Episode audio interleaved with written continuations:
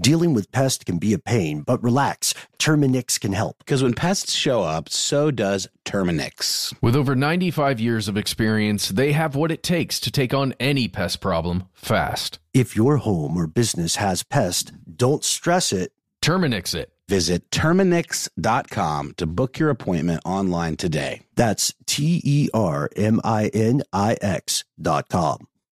Rev up your thrills this summer at Cedar Point on the all new Top Thrill 2. Drive the sky on the world's tallest and fastest triple launch vertical speedway. And now, for a limited time, get more Cedar Point fun for less with our limited time bundle for just $49.99. Get admission, parking, and all day drinks for one low price. But you better hurry because this bundle won't last long. Save now at cedarpoint.com. When you think about the future, what kind of technology do you envision? Whatever the future holds, artificial intelligence will undoubtedly be at the heart of it all. Join Graham Class as he hosts season two of Technically Speaking, an Intel podcast, and hear from the minds transforming healthcare, retail, entertainment, personal computing, and more with the help of AI. Tune in every other Tuesday and explore the latest technology that's changing our world today and creating a more accessible tomorrow. Listen to Technically Speaking, an Intel podcast on the iHeartRadio app, Apple Podcasts, or wherever you get your podcasts. Are you still searching for your perfect place to call home? Well, now is the time to buy at Fisher Homes. If you're looking to move in before the end of 2024, May could be your last opportunity to start building your dream home and close before the year's end. If you're hoping to move in even sooner, Fisher Homes also has homes that are move in ready and waiting for you, where you can start enjoying the benefits of homeownership even faster. Schedule your personal tour with a new home advisor today at FisherHomes.com and make this spring the season you find your perfect home sweet home. From UFOs to psychic powers and government conspiracies, history is riddled with unexplained events. You can turn back now or learn the stuff they don't want you to know. A production of iHeartRadio.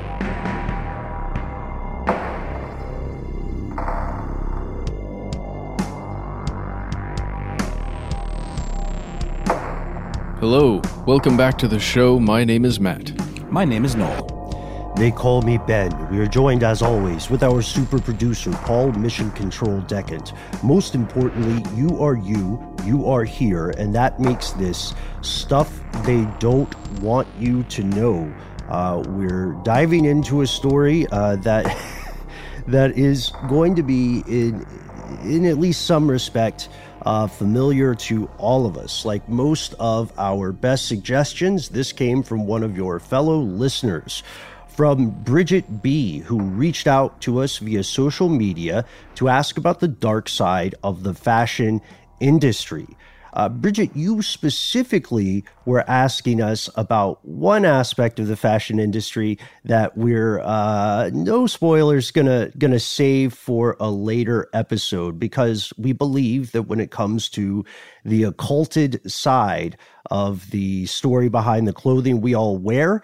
Uh, there's more than one episode's worth of stuff they don't want you to know here, and that's that's kind of because you know uh, clothing is one of the fundamental needs of the human species. It's it's the shelter that you wear and you walk around in, uh, and you know I, I, I think we can point out the um, the elephant, or should I say, the clothes source in the room here, guys. Uh, people are. We're we're pretty smart. You know we have our moments. Uh, but we're very much a visually driven appearance based creature right? Yeah, you mean human beings, right? And not, not just the three of us. Right. I like that. I, like, I, I love the idea of us, the three of us, being a single creature. Like we form like Voltron, and we are a appearance based uh, creature. No, it's true. We are just like like everyone else. I mean, it's funny considering the times that we're living in. I think people have maybe gotten a little less concerned with their appearances. You know, people are doing Zoom calls in like workout shorts and you know, uh, kind of mussed up hair and stuff. But yeah, in the before times, absolutely, uh, appearance was everything. You know, you want to look smart and sharp when you go to a meeting or when you go out on the town, and and that's what fashion is. It becomes like uh, almost an extension of who we are as people. Um, the idea that you know the clothes make the man or whatever. Um, yeah, people really lean hard into personal style, and uh, it really becomes kind of intertwined with our identities. Yes, it certainly does. And I would just say that now, in times where we aren't going out as much, the act of getting ready for a day as though you were going to go out and dressing up as though you are going to an important meeting or something or going to meet with friends and taking that extra step to look really good. It it has become this powerful thing that changes the the way we we feel about ourselves in these times. And it um I, I was just speaking with my wife a little bit about that and how you know if you're not going to be going out or doing anything you generally don't have to think about that stuff but when you do it changes your entire outlook uh, for the day the way you feel about yourself and the way you feel others would interact with you. It's just it, fashion and caring about appearance can be a powerful thing for oneself Mm, yeah, agreed. I mean, it's it it gives lie to that old comfortable figure of speech where people would say, you know, oh, you can't judge a book by its cover. Well, my response to that would be, why do books have a cover? What's your beef with uh, graphic designers there? Uh, people, we do judge people by the clothing they wear, by their appearance, uh, because we all participate in this uh, social assumption that that is a statement a person is making. It's it's the first version of a business card we see when we encounter someone. And it, it does, uh, you know, it is an opportunity to voice one's personal aesthetic. Uh, but at worst, it can also be a substitute for personality. It can be, right, it can become a means of confusing wealth with superiority, right? Whenever the new hot product comes out. Uh, it can even, in some cases, uh, such as uh, cockades during the time uh, leading to and following the Civil War, it can be a declaration of hate, right? Like sympathies with the Confederacy, or, you know, in uh, maybe a fascist regime, a certain badge or armband can identify you. But you know, regardless of where it falls on the spectrum, again, it's a fundamental need. We're a smart species, but we're not especially durable. And and this is I don't know, this is something that's always been hilarious to me. Human beings are intelligent, right? Uh but there are relatively few places in the world where a human being can live naked all year round. Whether you're a pauper or whether you're a Bezos, you you probably have to wear clothes at some point in your life. So fashion, clothing, apparel, it's not going anywhere, but it has a dark side, a very deep dark side. Here are the facts. So why don't we start by uh, let's kind of size up the fashion industry here a little bit. Um, in the U.S., uh, as some of the world's largest fashion companies are based in the U.S., uh, in 2017, the United States alone generated 115 billion American dollars in women's wear sales and about 86 billion dollars in menswear. Uh, in the U.S. alone, the Bureau of Labor estimates some uh, 1.8 million people are employed in the fashion industry, with 232,000 of those being in textiles, um, manufacturing fabrics uh, for different uh, apparel and other fashion items, accessories, etc.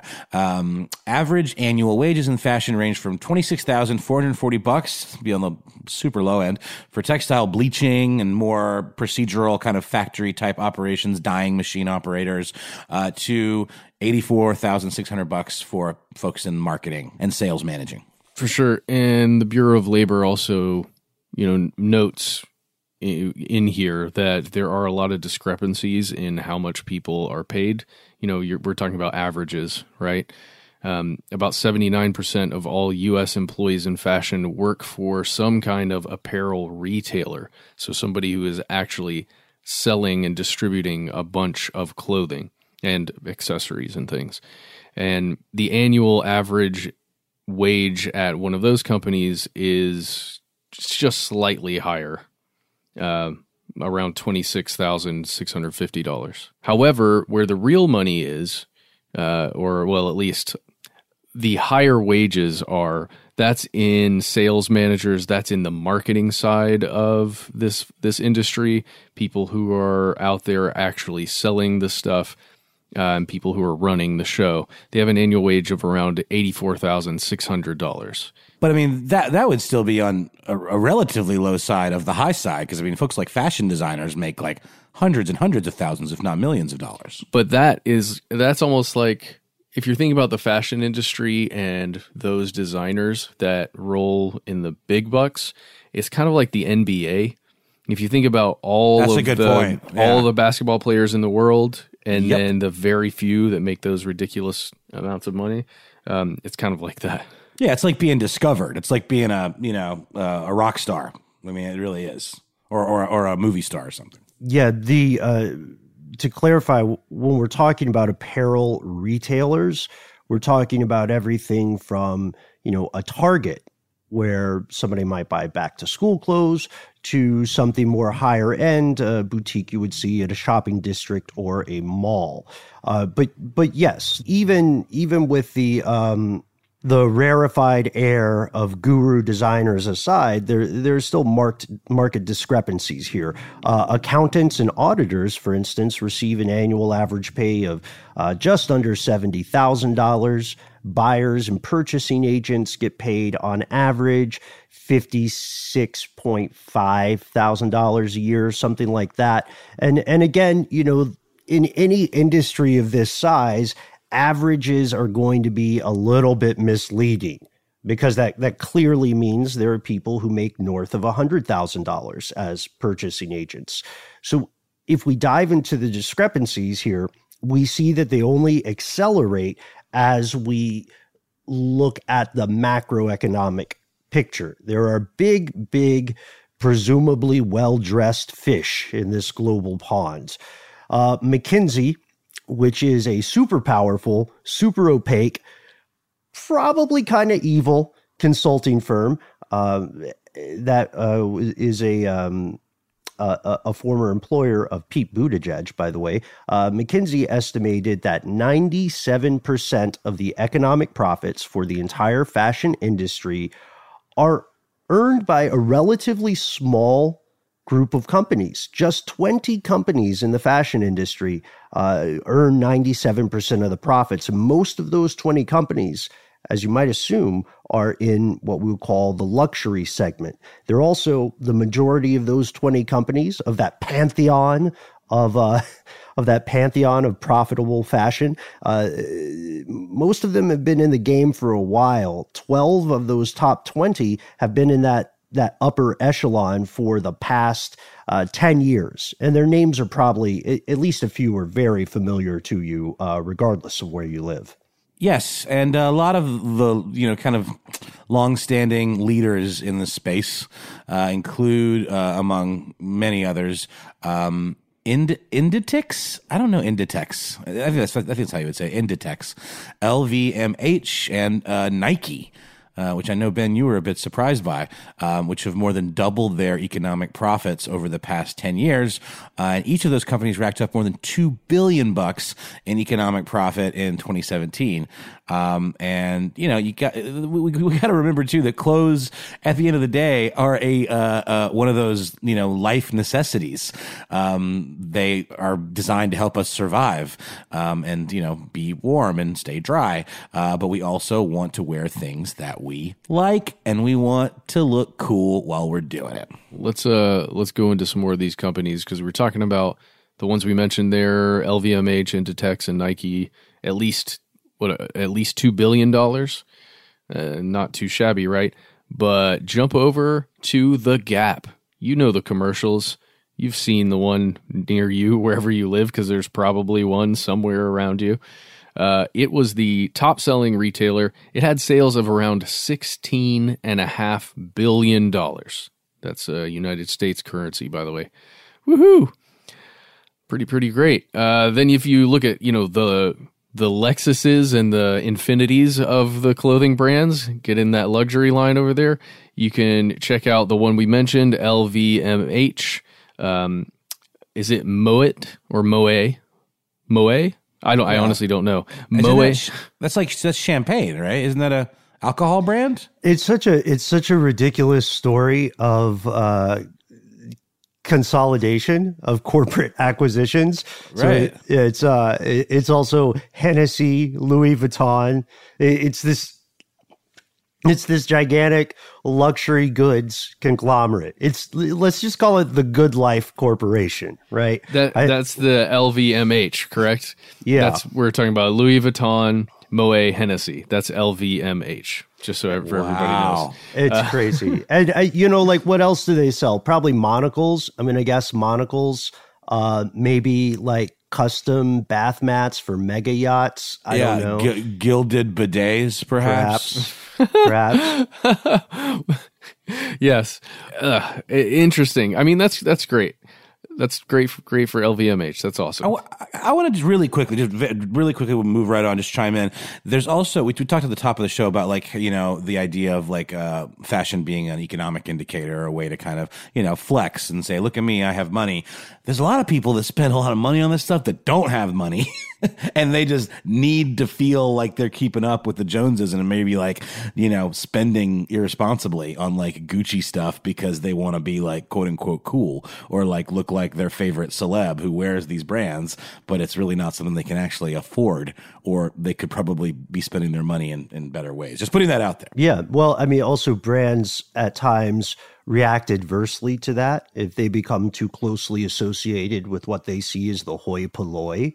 Uh, in the United Kingdom, for instance, uh, when members of what is pejoratively described as the chav or chav demographic, C H A V, when they started um, sort of identifying themselves with certain clothing brands or certain fashion brands, uh, the brands took a hit to their reputation. They didn't like it. And in the past, if we want to uh, point out some of the uh, systemic discrimination involved in this industry, brands didn't like it all the time when uh, hip hop artists, for instance, would say, you know, I love this cologne or I love this blah, blah, blah. Ultimately, money talks and takes the ascendant spot in any capitalist conversation. So, for instance, the uh, manufacturers of Maybach cars uh, may not have initially loved the fact that they were getting mentioned by Jadakiss or Rick Ross, but uh, when they saw the numbers and they saw the visibility,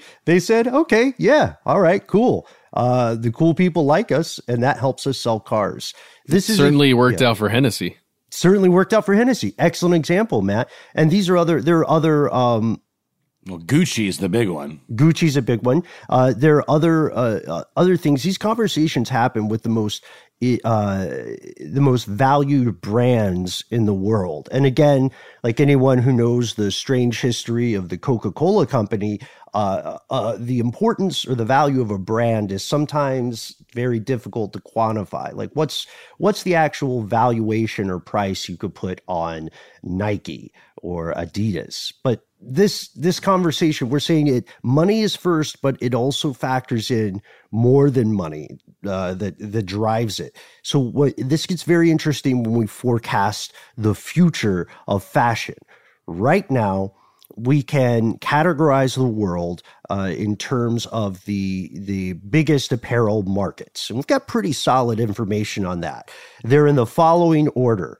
Um, first, the European Union is number one. It's got the largest apparel market, and that's uh, some people might take that see that as a little unfair because remember the European Union is a organization composed of 28 different member states that are all their own countries. So it's it's kind of like it, it, it's kind of like comparing a team for a team sport to a group of individual players because second is the United States and then third is China. Uh, given the current economic pandemonium, that may very well change uh, in the coming years. Uh, in 2017, which is probably the best, like the most recent solid numbers we would have here, uh, the fastest growing global market in apparel was sportswear. It was growing at 6.8%, which doesn't sound that huge until you hear the next statistic the size of the global apparel market. Uh, in 2015, it was 1.3 trillion dollars with a T in US dollars. Uh, by this year, and this number came before McKinsey really understood there was a, a you know a global pandemic coming, which we kind of predicted in our Superbug episode years ago. Anyway, long story short, 2020, the market is supposed to likely rise to $1.5 trillion. So while 6.8% may not sound like a huge number, 6.8% of $1.5 trillion certainly is. And a lot of this is because, you know, if you look at if you look at the planet overall, we're seeing the emergence of an act of, of a true middle class in a lot of the world that historically had a um, an incredibly unequal domestic population. You know what I mean? Where like one to five percent of people controlled the majority of wealth, and most other people were consigned to poverty. Now, more and more families are saying like, "Hey, I want to get myself some or my loved ones uh, some some more and luxurious high end clothing. You know that ties in with diet. I want to eat more meat. I want to go out to eat more. Um, this this pattern is most uh, apparent in the region of the Asia Pacific. Uh, there's a four percent rise in the apparel market there overall. So if you wanna if you want to make a lot of money and you're a um, a global fashion conglomerate, start selling sportswear. Sell it in Asia, make it overpriced, and uh, just watch the money roll in.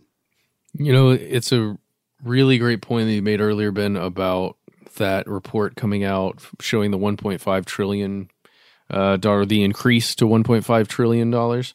Um, it does feel as though the disruption, the economic disruption from this pandemic globally in the fashion industry may not be fully felt for a little while just because of if you think about the way money flows in these from you know, uh, designing to manufacturing to the actual selling of these products, right? And you know, it's being affected in the fact in the factories where these clothing, you know, where clothing is being created. It's being affected in people not being able to go to a retail store, the retail stores closing themselves, all of the online shopping that is occurring, but lack or less of a need for a lot of the fashion items. So man, it's just it's going to be pretty brutal, I think. Um, but we just don't have those numbers yet because we're not in the future yet. However, the McKinsey State of Fashion uh, made a report in 2019 that I don't know seemed to be looking forward to 2020 with some serious prescience. Uh, we've got some quotes here. We predict that 2019 will be a year shaped by consumer shifts linked to technology, social causes, and trust issues. Uh, alongside, I love this idea of trust issues. Alongside the potential disruption from geopolitical and macroeconomic events. Let's unpack that. that, that that's a lot going on in that. Trust issues, potential disruption, indeed. Yeah, you know that's that's the thing. You uh, you don't have to uh, think McKinsey is necessarily heroic to admit that there's some there's pretty good research here. Uh, the this report had you know is necessarily vague because they're they're trying to uh, prognosticate a little bit, and they're you know at this point they weren't able to say this specific chain of events will occur, but trust issues they're clearly describing you know what what is occurring in the US and abroad today. I mean, look, it's what? It's July 17th as we record this. The the Kingdom of Iran is going into an internet blackout due to protests that are sweeping the country. You might have read about it on Reddit. Maybe, maybe. But there's so much happening. People do trust their governments less because it's it's not because there's uh, it's not entirely due to foreign disinfo campaigns. It's also because the average voter knows more about how the sausage is made, and it's a gross, disturbing story. So we, so McKinsey knew. That's so crazy. They knew in 2019 what would happen. I can't wait to read their 2020 report. Uh, if we're all still a little, little, light reading there for yeah, it, it, it's just a blank page says 2021. It's just emoji. yeah, it, it, it's just it's just like in all bold caps. We're mm-hmm. yeah, yeah, and uh, the report also it mentions it in that quotation there, but the report also examines the role of technology in a couple ways that matter for this episode. First, that there will be um, ever more sophisticated logistics programs. Like a, a, lot of the big companies, you know, from Walmart on down, uh, they prize themselves on their uh, supply chain logistics. And then, of course, data analytics, which are part of every single modern business now. It doesn't matter what you're selling, uh, you want to know everything about the person buying it. And then waste reduction efforts. Uh, waste is a huge problem in the fashion industry, which we'll explore in a later episode, probably. And then really Jets stuff that sounds very um, utopian and, and Jetson sci-fi level here, like drone delivery. Why go to a store? We'll just we'll send you that uh, we'll send you that Louis Vuitton drone. But that's all good, right? All this sounds like a step in the right direction. Yeah.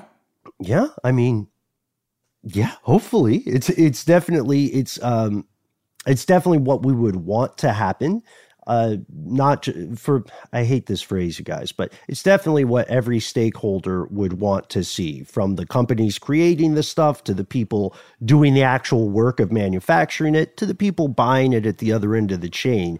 The report also lists the growing demand for sustainability and this part greater interest in transparency in supply chains, along with a growing desire for those established brands, those Nikes, those Adidas, and so on, to participate in some way in political matters, which might be surprising to some of our fellow listeners uh, because, you know, the uh, factions of traditional media will sometimes give a, or in the past, they would give fashion brands some uh, some heat. They would give them some smoke if they said, you know, uh, we support one movement or another. I'm not going to say, you know, I'm not saying it's going to go as far as like we at Nike, uh, we we at Nike support regime change in Iran or something like that, because that uh, that won't help them sell shoes. As soon as it helps them sell something, they care, right? Uh, when when when when there was an opportunity uh, to affect you know the second quarter profits by uh, performatively allying oneself with uh, a cause du jour, then of course they're all in. That's money. You know what I mean? Just do it. Uh, sorry. well, yeah, I mean, when the zeitgeist uh, turns with a um, large enough majority of the public opinion, right? That's when it happens. That's when you can see every company coming out uh, with some kind of support for a movement. And we've seen it pretty recently happening. Companies that you may not expect to see from uh, see that from. Mm-hmm. And at the at the you, you know it's that old saying, at the heart of every great fortune lays some sort of crime. No, honestly, that's that's a little bit of a broad brush statement. You know, uh, uh, some people and some institutions uh, accumulate wealth because they do a good job. It doesn't necessarily mean they broke the law or social mores or taboos, but that doesn't make the statement entirely untrue. Unless you've been living some sort of troglodytic existence and you never watch the news and you've only wear, worn clothes that you made yourself you you have the odds are you have heard about the ongoing concerns regarding the dark side of the fashion industry. It's very true. Just to jump back really quickly to that concept of a great fortune constituting at some point probably some kind of crime or a, crime at the heart of something like that. Hey, we've talked about it at length before in the show, but just to reiterate, the concept here is that a great fortune generally is not something that is built within a couple of years. It takes time to build money up, and then that money continues to accrue more money and it grows and grows and grows.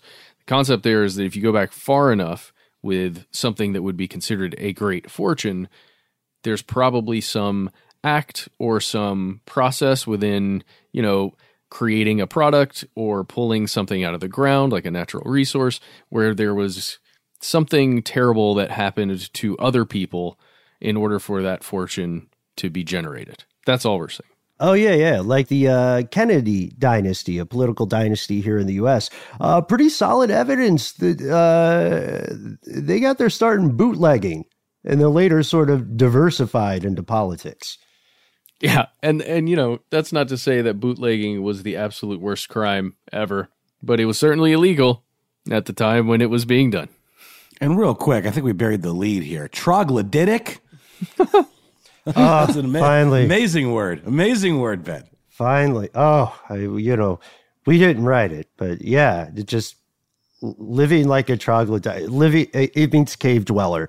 It's just like the, uh, it, it, it's the fancy version of cave dweller. It's the overpriced upmarket fashion version of cave dweller. Love it. But you, you know speaking like of the fashion industry of the idea of of crime the dark side of the fashion industry we're we're not talking about the stories or the uh, sometimes sordid lives of hotshot gurus of design or influencers and we're not talking about the cabals that meet to determine what quote unquote hot color palettes and products will be for the given year. But those cabals exist. It's crazy there's a there are groups of people who get together every year and uh, decide what will be in fashion or cool. And when they do it part of how they part of their process is to try to make it seem like everyone just organically agreed which is ridiculous. I, I wonder if that happens in other industries. I hope it happens in other industries. I hope there's like a cabal for um thinking what the silliest thing would be i'm hoping there's like a, Podcasts. yeah. Yeah. Is there a cabal for podcasts? How do we Yeah, get in that room? I think it's called iHeartMedia. Is it? Well, we, we don't have the best track record then. No, no. you, you guys, I, I just something occurs to me. Can we dub this episode "The Dark Side of the Loom"? That's hmm? cool. That's pretty Okay, cool. Just, just it's a, I mean, you know, just submitted for your approval. And things are about to get dark. Uh, these harrowing tales of the people actually making the clothes, you know, the ones actually operating these looms, these massive machines, creating the fabric, uh, the stories that get kind of filed away uh, in some back room, um, you know, or some uh, step along the way of this absurdly clandestine, you know, meandering supply chain uh, from the factory to the fashion show, um, the runway, um, to the retail rack, or you got your high street boutiques in, in London. Uh, I, I love I love the idea of the high street. I've never been, but I always think of it as being like an elevation thing. Like the high street is literally like somehow higher than the other streets, but that's not true. Uh, They just call it the high street because it's uh, just like a main street in the United States. So, what's the secret story behind all of this stuff? and we'll tell you right after a quick work from our sponsor. Uh, pretty sure it's a high end fashion retailer. Rev up your thrills this summer at Cedar Point on the all new Top Thrill 2. Drive the sky on the world's tallest and fastest triple launch vertical speedway. And now, for a limited time, get more Cedar Point fun for less with our limited time bundle for just $49.99. Get admission, parking, and all day drinks for one low price. But you better hurry because this bundle won't last long. Save now at cedarpoint.com.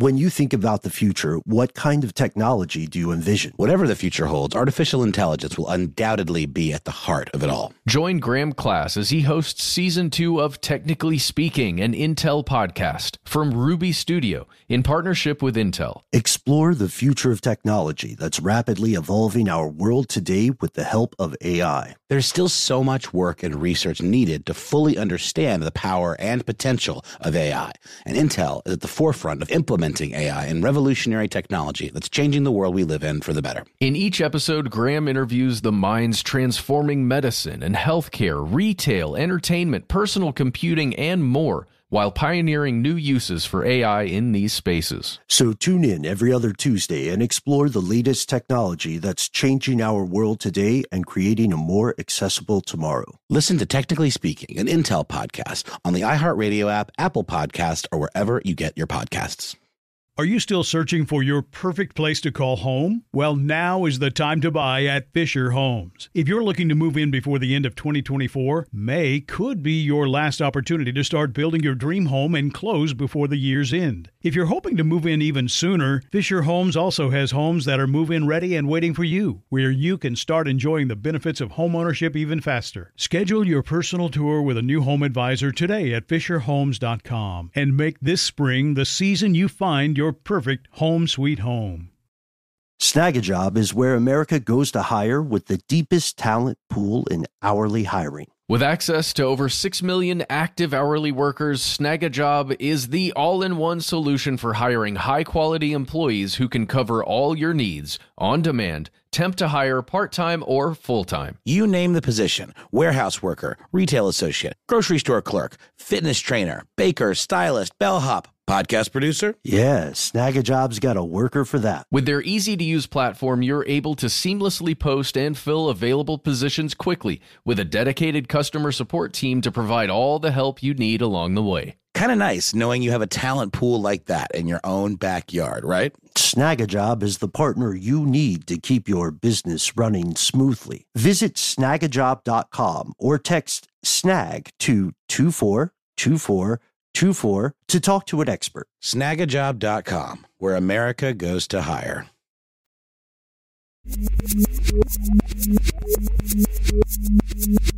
Here's where it gets crazy.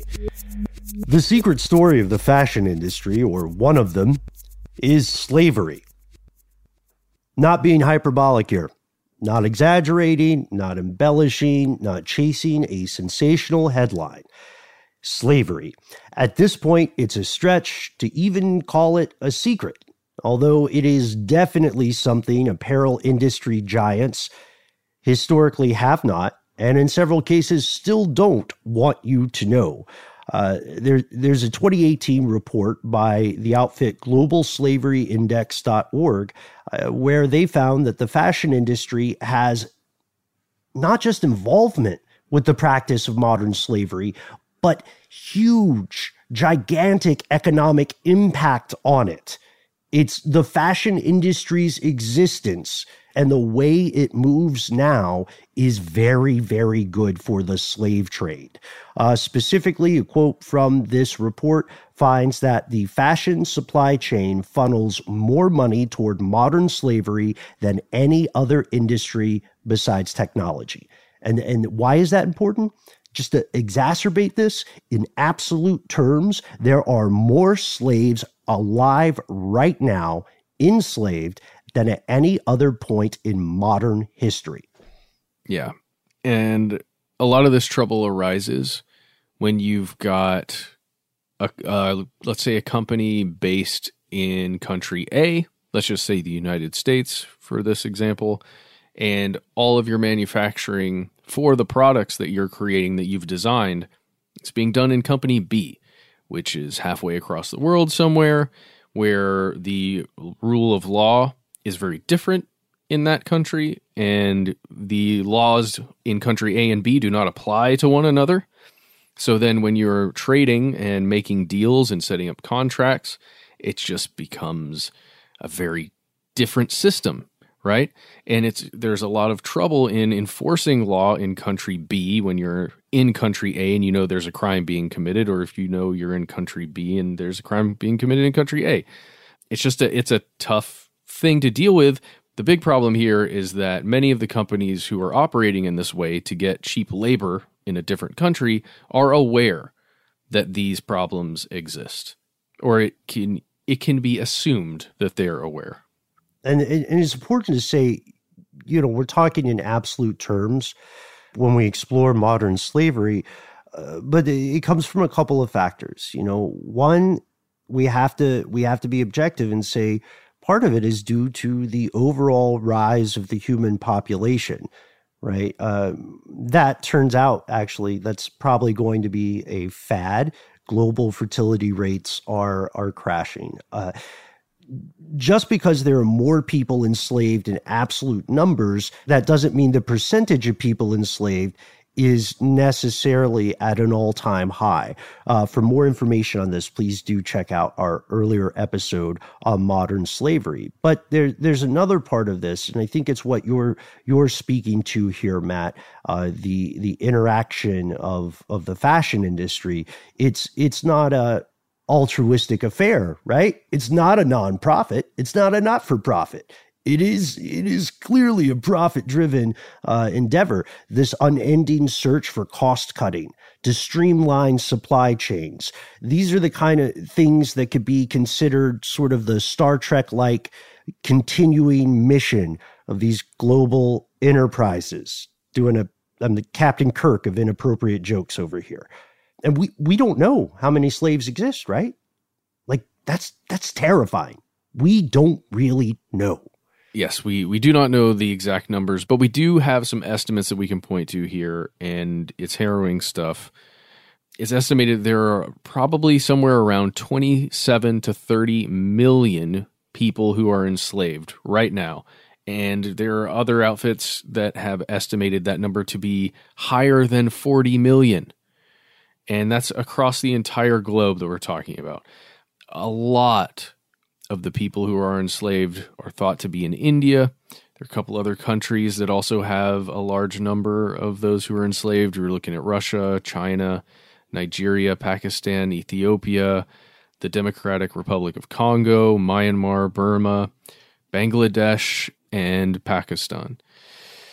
and you know that's really unfortunate to hear that. I mean, somewhere between 27 and 40 something million people that are enslaved right now. Um, it's crazy. I mean, and, and, before the episode started, uh, we were talking a little bit off mic, and I was like, Ben, so when we say slavery, are we talking about just super low wages? Are we talking about like some kind, you know, obviously there's prison labor that I would consider slave labor uh, in, in its own weird way. Um, and it's, it turns out there's this weird gray area, and it's sort of like a combination of a lot of these things sort of mashed up. It's really kind of hard to track. Uh, but yeah, at the end of the day, you call it what it is. It's modern slavery. Yes, and I was um, in no small way distressed to learn that since the time we recorded modern slavery and since the time to the time that we're recording today's episode the average cost of quote unquote buying a human being is still very very cheap it's very low Today in 2020, according to uh, nonprofit watch groups, sites like moderndaycrimes.org, uh, in multiple sources, uh, the agreed upon average cost, again, this is to buy a living human being, is $90. That's less than, just for comparison, uh, that's less than a lot of people's monthly cable and internet bills. That's much less than, say, a um, a PlayStation or a game console of choice, we are as a society saying that what one PlayStation is worth four, maybe the new one's worth five human beings. It's really disturbing. So yeah, we're we're consider us available to ruin all your future casual get-togethers and cocktail parties. Uh, but but but to your point, Noel, uh, we do need to acknowledge that there is there is a blurred line here. There is a, a, a gray area, a liminal space in the difference between very highly exploited labor and out and out slavery. There's a definition that the CNN Freedom Project used uh, that that we think is is is a good lay of the land definition for what we mean when we say slavery today. That's correct. Uh, they define modern slavery as, uh, quote, when one person completely controls another person using violence or the threat of violence to maintain that control uh, and exploits them economically, um, and they are not able to walk away. That threat of violence could, on this is this is me, uh, could also be a threat to their family in any way, holding them hostage uh, and forcing them to do work against their will. Yeah, we see a lot of times that this kind of thing is enforced by one or one person or one group holding on to the traveling papers essentially of another or a family to where they cannot leave, where they do not have any money to leave um, or to gain access to other means of transportation or escape. Um, it's really rough stuff. Mm-hmm. And and it's it's all true. This is not conspiratorial theory. You may see headline chasing reports that focus on the many, many people that are tragically forced into uh, sexual exploitation. But looking at the statistics for what we know, uh, many more people, the majority of people, are forced into manual labor of some sort. And of course, it would be naive to not acknowledge that the people forced into manual labor are often also exploited sexually by uh, those in positions of power. This manual labor includes stuff like the production of textiles, fabrics, uh, in some cases, the, the final step in manufacturing of clothing that consumers around the world purchase. Like literally, the people who take something that was made uh, in a generic factory and then sew on the name brand label. Uh, and then that goes to someone in a store somewhere, uh, and they might buy this uh, these shirts, these pants, these socks, these shoes, etc., and wear them on a regular basis for years without ever knowing the um, the disquieting genesis of of of that of that piece of clothing. It's modern slavery, and it's not. You know, we're focusing on the fashion industry, but longtime listeners, you know, this has popped up in other cases, right? In in uh, mining, it's everywhere in certain uh, agricultural goods. It's everywhere. Yeah, lots of food production. Yeah, yeah, and uh, and people have even been, you know, enslaved in all but name here in the U.S. to assist with harvesting crops. Right. So slavery is a link in numerous supply chains. According to the U.S. State Department, slavery just by itself is a $30 billion industry and it's an industry fueled by lack of transparency in unregulated production and illegal work practices. It can take several forms in the world of fashion. Yeah you got to wonder too like i mean the paper trail of all this it's not like you know it, it, it, it incriminates these companies as like, okay, we went out looking for slave labor. It's just kind of part of a bigger system, right? I mean, you know, where the, it ends up, it's like a byproduct of just this hunger for cheap labor and cheap manufacturing. And we're complicit as a country. It's not just fashion. I mean, it's like we crave this. Therefore, there's a market for it, right? Yeah. And you never know who is going to be doing what for that piece of clothing you're wearing because you cannot see that supply chain when you go pick something up and buy it. You can't see it. There's no way to do it right now because it, there may be an enslaved person harvesting the cotton that became that shirt you've got on or the the pants that you're rocking right now. A an enslaved person may have spun up all of that fiber, that cotton into yarn that created that thing. There may have been an enslaved person that actually did the final stitching on that shirt and thousands of others that ended up in that retail store that you usually go to. And it's going to be really tough for you to prove that that's happening or to look at a label in some way and figure out if that was uh, if that happened at some point along the way. Ben, is is this the same kind of stuff that we used to hear referred to as sweatshops back in the day? Yeah, yeah, sweatshops. Uh, sweatshops can straddle the line there The typical idea of a sweatshop is uh, very underpaid labor, if not outright slavery. But to go back to that idea of the liminal space, you could say that the fashion industry walks a fine line between slavery and uh, exploited labor. You could say they I guess you could say, if if you want to be cutesy about it, that they thread the needle. The thing here is, you know, the problem of enforcement what is legal or accepted in one country, such as a very low wage or very long working hours in unsafe conditions, might be illegal in the country where the ultimate end product is purchased, right? So this means that you can circumvent laws because remember, corporations nowadays are often more uh, more powerful than states or governments. We're moving through that uh, evolution of ultimate uh, ultimate social power here. Most of the interactions between fashion industry and modern slavery come from, as we said, global supply chains, and slave labor sort of infiltrates that fashion industry in myriad ways in the supply chain, like the the different ways, the different avenues you mentioned, Matt. Um, there, this also goes into it goes into uh, underage labor, child slavery. Imagine if you're a kid uh, born in extremely disadvantaged circumstances, you and your parents get an offer for a gig that pays pretty well. And you think, well, higher education is not a possibility for me. Uh, I have to find a job to support my family uh, like in in very real terms. I have to be able to buy food or medicine. So I'll take this job. I'll travel to this factory. They say they're going to give me an education as well. This will be a step up in life for me. But then you're in coerced factory labor and you are kept in debt bondage. Debt bondage is something that's going to be familiar um, to many people because it takes many forms. This is an explicit form of debt bondage, uh, but you could also say uh, debt bondage is uh, well, debt bondage is a way of an employer um, bilking an employee out of compensation by adding a bunch of incurred cost, right? That they quote unquote recoup before the person doing the actual work sees a penny.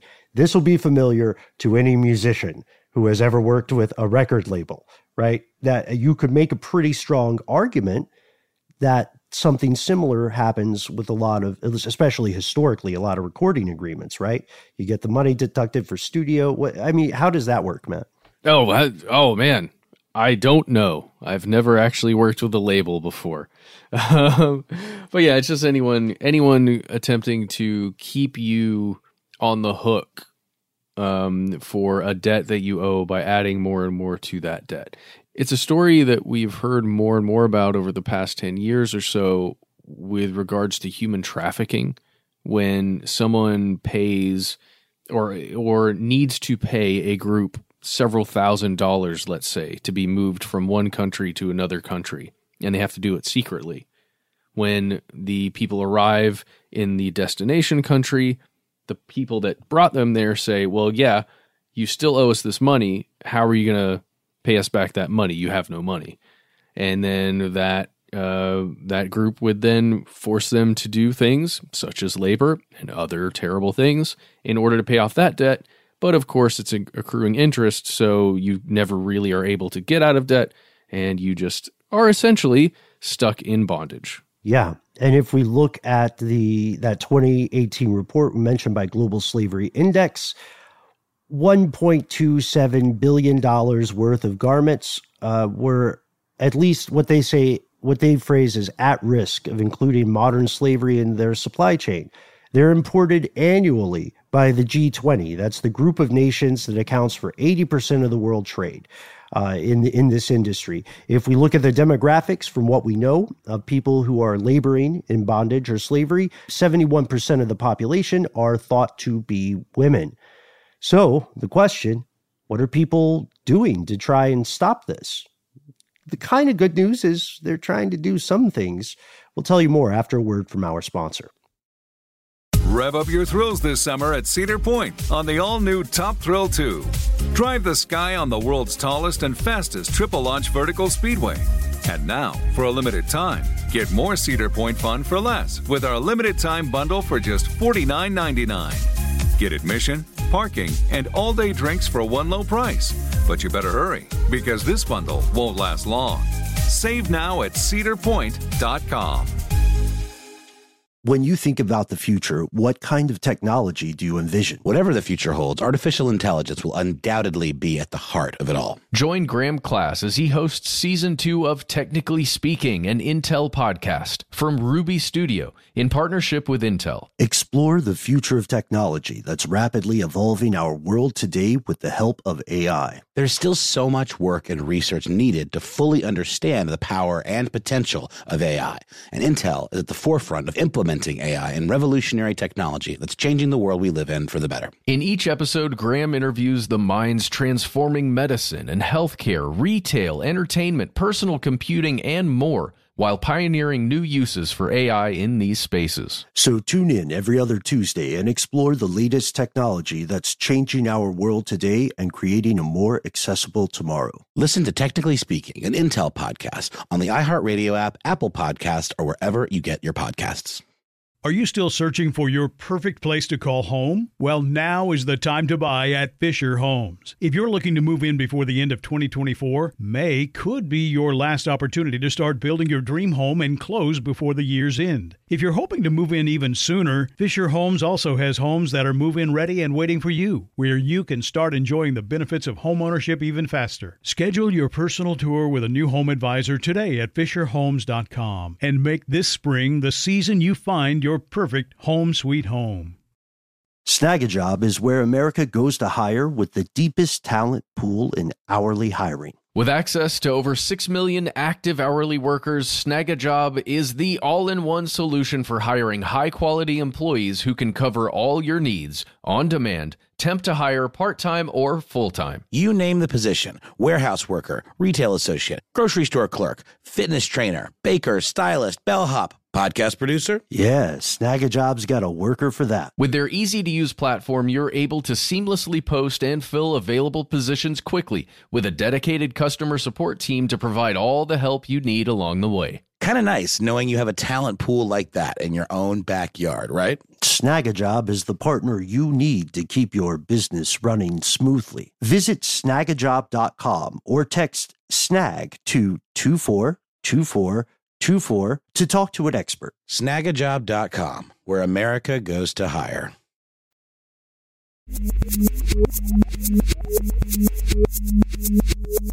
So we're back. Uh, once again, legislation rears its head slowly and inefficiently and imperfectly, but we're, you know, we're getting out there.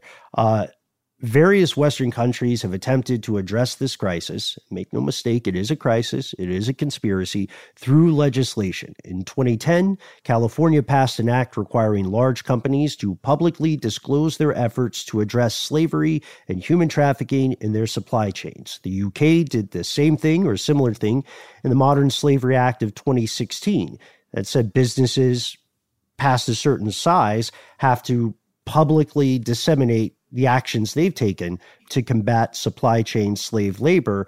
Uh, and, and that met with some positive force, but we can only really describe it as a good start because that legislation had problems. We don't know how effective it was. We don't know to what degree it was enforced. And, you know, the California law only applies to California. There are 49 other states. And the really messed up stuff is happening in the uh, US controlled regions that aren't even considered states. Uh, it, and then there's the there's the big bank conundrum, right? Like after a certain after a certain point of profit, right, and economic heft, then any kind of uh, fi- a lot of financial punishment is just going to be folded into the cost of business, right? You're a bank, you do something crooked, you get your uh you pay the fine. Yeah, You, you, pay the fine.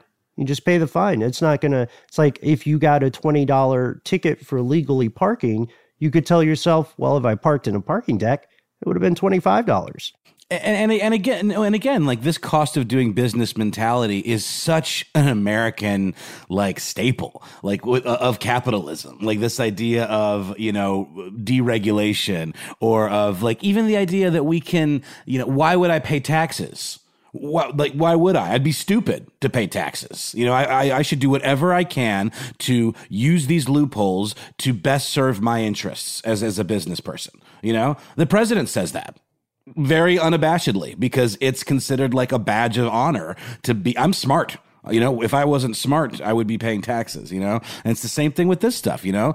Uh, these leaders are like, they're looking out for that bottom line. I mean, I, I don't want to, you know, just, it's obviously beating a dead horse, but it's so clear. And yeah, they just, yeah, we'll pay the fine and we'll just roll that into the cost of doing business. It's a problem with loopholes, you know? Uh, there's, there's a conflict of interest. All too often, people who are making the laws And this is not just a US thing. This is an every this is an everywhere thing. People who are making the laws often have a vested financial interest in carving out loopholes that take the teeth and claws from those laws that render them in some way ineffective, such that they simultaneously appease the concerns of voters, at least for that news cycle, while also maintaining the economic status quo.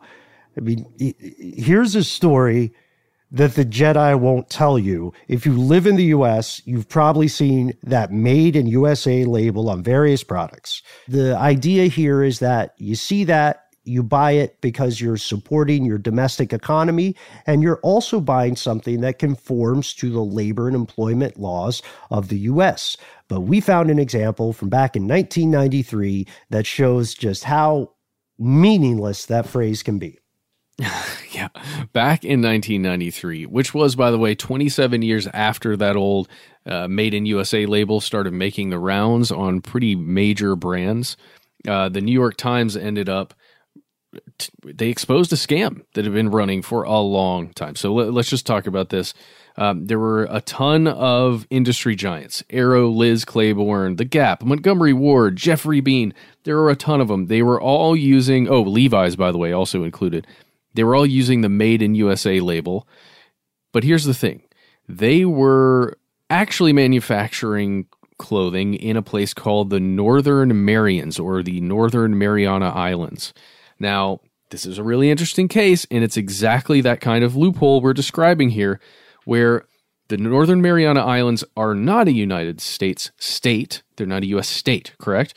They are a commonwealth, technically. That's where they are. It's, uh, you know, they're islands that are out in the Northwest Pacific Ocean. And the, the problem here is that in this commonwealth, the same rules don't necessarily apply that if you were a citizen of the United States. It's it's a weird again loophole situation where there are some similarities, but it's not the same thing. The workers there in the Northern Mariana Islands, uh, they were often migrant laborers from other countries, specifically from the Philippines and China and other Asian region countries. They would live on site at these factories where manufacturing was occurring. They were living in dormitories that were just terrible. They were working ridiculously long days and they were making $2.15 an hour, which was almost exactly half of the guaranteed federal wage that the United States would uh, would give to anyone working at that time in 1993. It's uh it's really crazy. The worst part is that if those factory workers like spoke up, guess what would happen? Yeah, unfortunately, we don't have to guess because we have stories from the people who survived this experience. They were booted off the project, they were shipped back to their country of origin, and additionally, the wages they were due were confiscated. So that's I think that's an example of the the liminal space between exploitation of labor and slavery because you had someone who was able to hold that over you. If you complain, we're just not going to pay you. And in 1993, at the time of that expose, clothing from the Northern Marianas only made up about 1% of the $29 billion in clothing imported into the US. But it accounted for up to 20% of the clothing sold worldwide by some large American companies. And, and now you have to think like, if you're the average US customer in 1993, how in the hell are you going to be aware of that? How are you going to know? How are you going to know? Uh, and, and while we're being fair, in many cases, especially in the past, it's not as if these companies all got together and pulled some sort of Monty Burns thing, steepling their fingers and like, yes, support the slave trade. No, because the complex supply chains here make it possible, plausible, in some cases, even probable that many companies genuinely were unaware of their complicit participation in slavery. They see that they get a great price on cotton right? And sign a, a several year contract for that. And then that goes to a different company that has a factory where the cotton is processed. They sign a contract for that. And then that goes to a different company and so on and so on and so on until it gets to a store. they didn't do due diligence. And performing due diligence on every aspect of a supply chain has to be, if we're considering financial punishment for breaking the law, a cost of doing business, then due diligence should logically also be a cost of business going forward. Will that make clothing more expensive? I mean, yeah, probably. I, I would imagine. Yeah, no, like I, I felt like maybe I was misusing this term when I've when I've used it in the past, but I just looked it up and I think it applies. The idea of the banality of evil. Um, you know, there's a philosopher named Arendt who um, referred to the Nazi war criminal Eichmann um, as being an example of the banality of evil. That he wasn't inherently evil, but just shallow and clueless. And that's kind of what this this all is. You know, these corporations maybe they're not inherently evil, but they just don't care enough. To, to like know what's going on. And it's just a byproduct of like the whole capitalist system that yeah you know just a couple of bad apples right? This is the, the, there's yeah sure there might be a little slavery in there but it's mainly fine. So who cares right? People like problems that are removed. I mean to uh, on the other hand of that point right yes this this will probably make clothing more expensive. You can buy uh, you can buy sourced clothing that is uh, described as sustainable in terms of impact on the environment, in terms of their wage and employment practices. And yeah, it tends to be more expensive. But on the other side of the coin, since we're talking about money, on the other side of the figurative coin here, do you want to live in a world where you, in some way, are supporting the enslavement of human beings because you save five to 15 or whatever bucks at the register?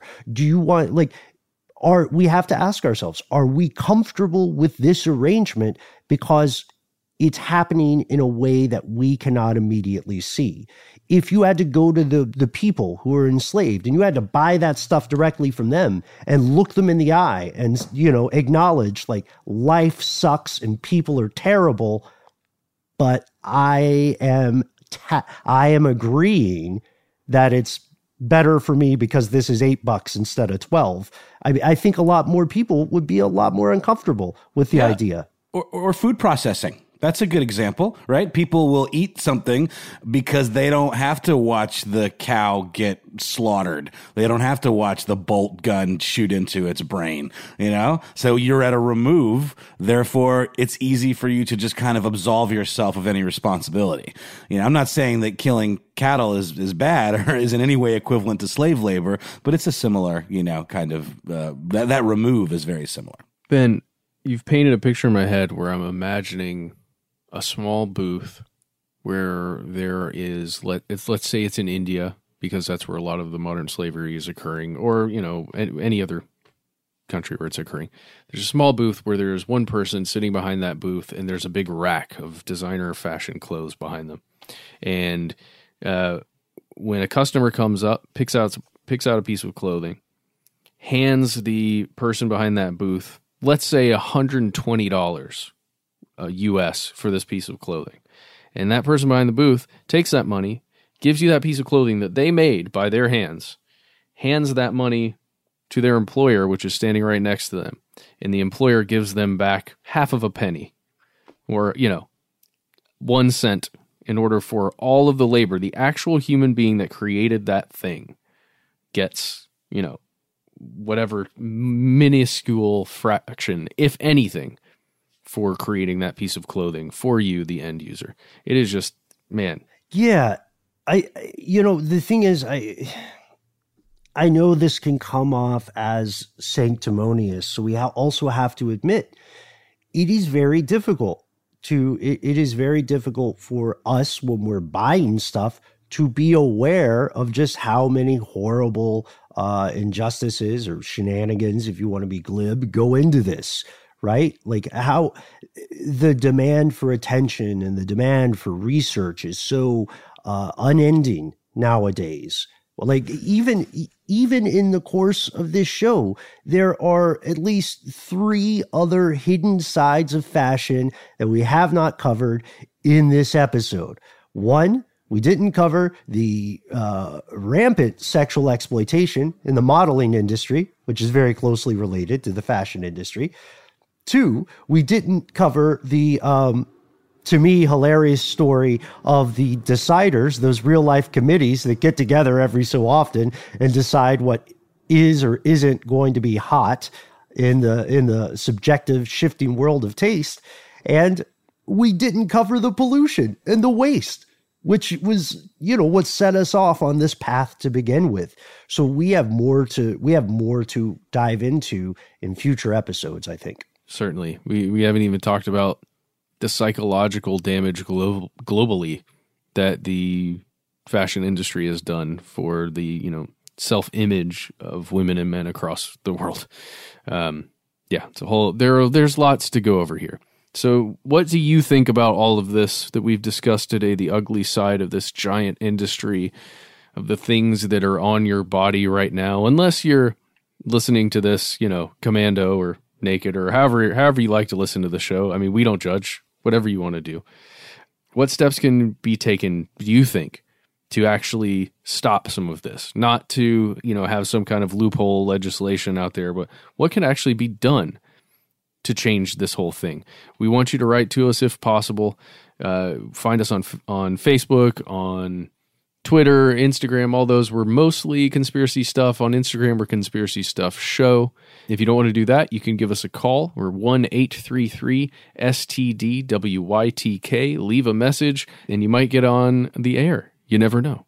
Yeah, a lot more opportunities for that these days with the uh, with the weekly listener mail episodes. So definitely hit us up.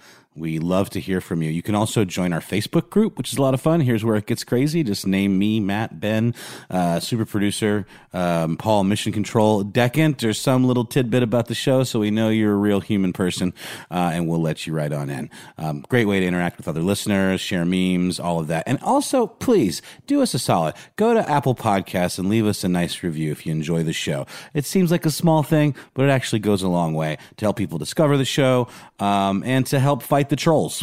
And on, here's where it gets crazy. Honestly, fellow conspiracy realist, if you just make a dumb laugh and I chuckle, or even just sort of uh, breathe air out of my nose a little bit more aggressively, then boom, mission accomplished. You're in. If none of that quite bags your badgers, there is always one way you can get in touch with us. No delay, no waiting, no lines. All you need is some avenue to the internet. You can reach out to us 24 hours a day, seven days a week at our good old fashioned email address where we are conspiracy at iheartradio.com.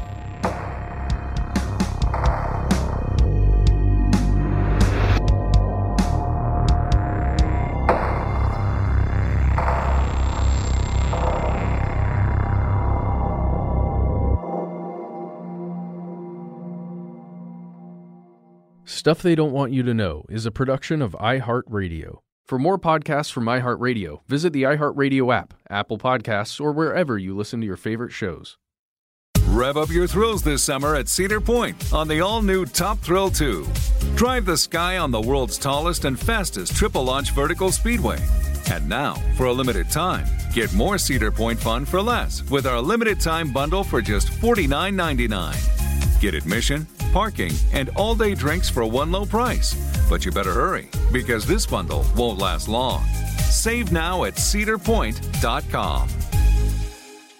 Are you still searching for your perfect place to call home? Well, now is the time to buy at Fisher Homes. If you're looking to move in before the end of 2024, May could be your last opportunity to start building your dream home and close before the year's end. If you're hoping to move in even sooner, Fisher Homes also has homes that are move in ready and waiting for you, where you can start enjoying the benefits of homeownership even faster. Schedule your personal tour with a new home advisor today at FisherHomes.com and make this spring the season you find your perfect home sweet home.